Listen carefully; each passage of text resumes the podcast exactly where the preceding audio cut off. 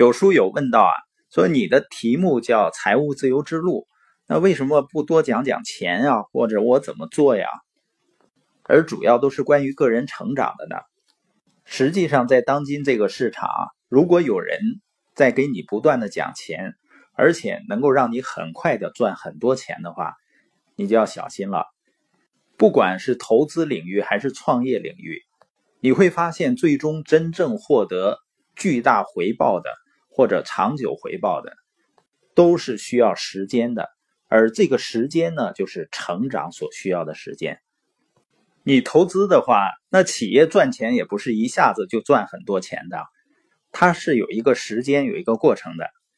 个人创业更是这样的，个人创业不管什么形式，你最起码要建个团队吧，最起码要有人的成长，这个是需要时间的。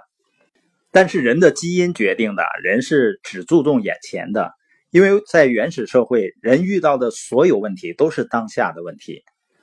所以呢，我们需要培养我们的远见，而培养远见呢，实际上就是做一个人生规划，1年的、3年的、5年的，甚至更长期的。这个世界上还真有人，他可以制定长达几十年甚至一生的计划，然后呢，一丝不苟的执行下去。比如《肖申克的救赎》，实际上它就是长达20年的对自己的救赎的计划。孙正义是他在上大学的时候就做了70年的到70岁的规划，他订立了在20岁之前赚到100万美金，他是在19岁的时候就赚到了。30岁呢，成就自己的事业，光宗耀祖。40岁呢，拥有至少1000亿日元的资产。50岁做出一番惊天动地的伟业。60岁事业成功。70岁把事业交给下一任接班人。孙正义呢，今年刚好60岁。他回顾当初立下的这些目标呢，几乎所有的目标都是提前完成的。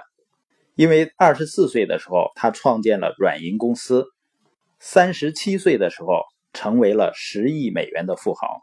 而他投资的雅虎、阿里巴巴给他带来了1000倍以上的投资回报。我们可能永远也达不到孙正义的成就，也没办法制定一个跨度为几十年的人生规划，但是有没有可能我们也学得像他们一样富有远见呢？实际上就是把我们的关注点从钱上转移到关注成长上。因为无数的事实已经证明，那些很急于赚钱的人赚的钱总是有限的，即使赚到了钱呢，也会非常累。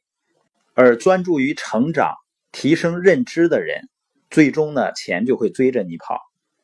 所以呢，学习就好像给我们了一个望远镜，戴上望远镜前后呢，我们看到的其实是同样的世界，但是戴上望远镜了呢，我们就能看得更清楚。我们学习的前后深处的是同样的世界，可是学习以后呢，我们就能看得更清楚，想得更明白，选择的更有效，行动起来呢更高效。而那些比我们更有远见的人，不是因为天生视力好，所以才能比我们看得更远，也不是因为他们比我们更勇敢，所以能在大家都恐惧的时候，他们仍然很镇静，甚至脾气好，都是因为提升认知的结果。因为认知程度越高的人，越知道发脾气是没有用的。